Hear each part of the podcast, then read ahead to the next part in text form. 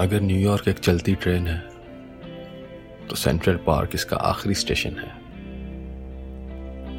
जहाँ पर सिर्फ़ उतरने वाले होते हैं। कोई होगा जो दिल से वापस इस ट्रेन पर चढ़े। इसके इर्द गिर्द आसमान को छूती दुनिया की महँगी तरीन रिहाइशें कितना अजीब है कि इसमें घूमना मुफ़्त है, और इसके पास रहने के लिए आपको हॉलीवुड स्टार बनना होगा।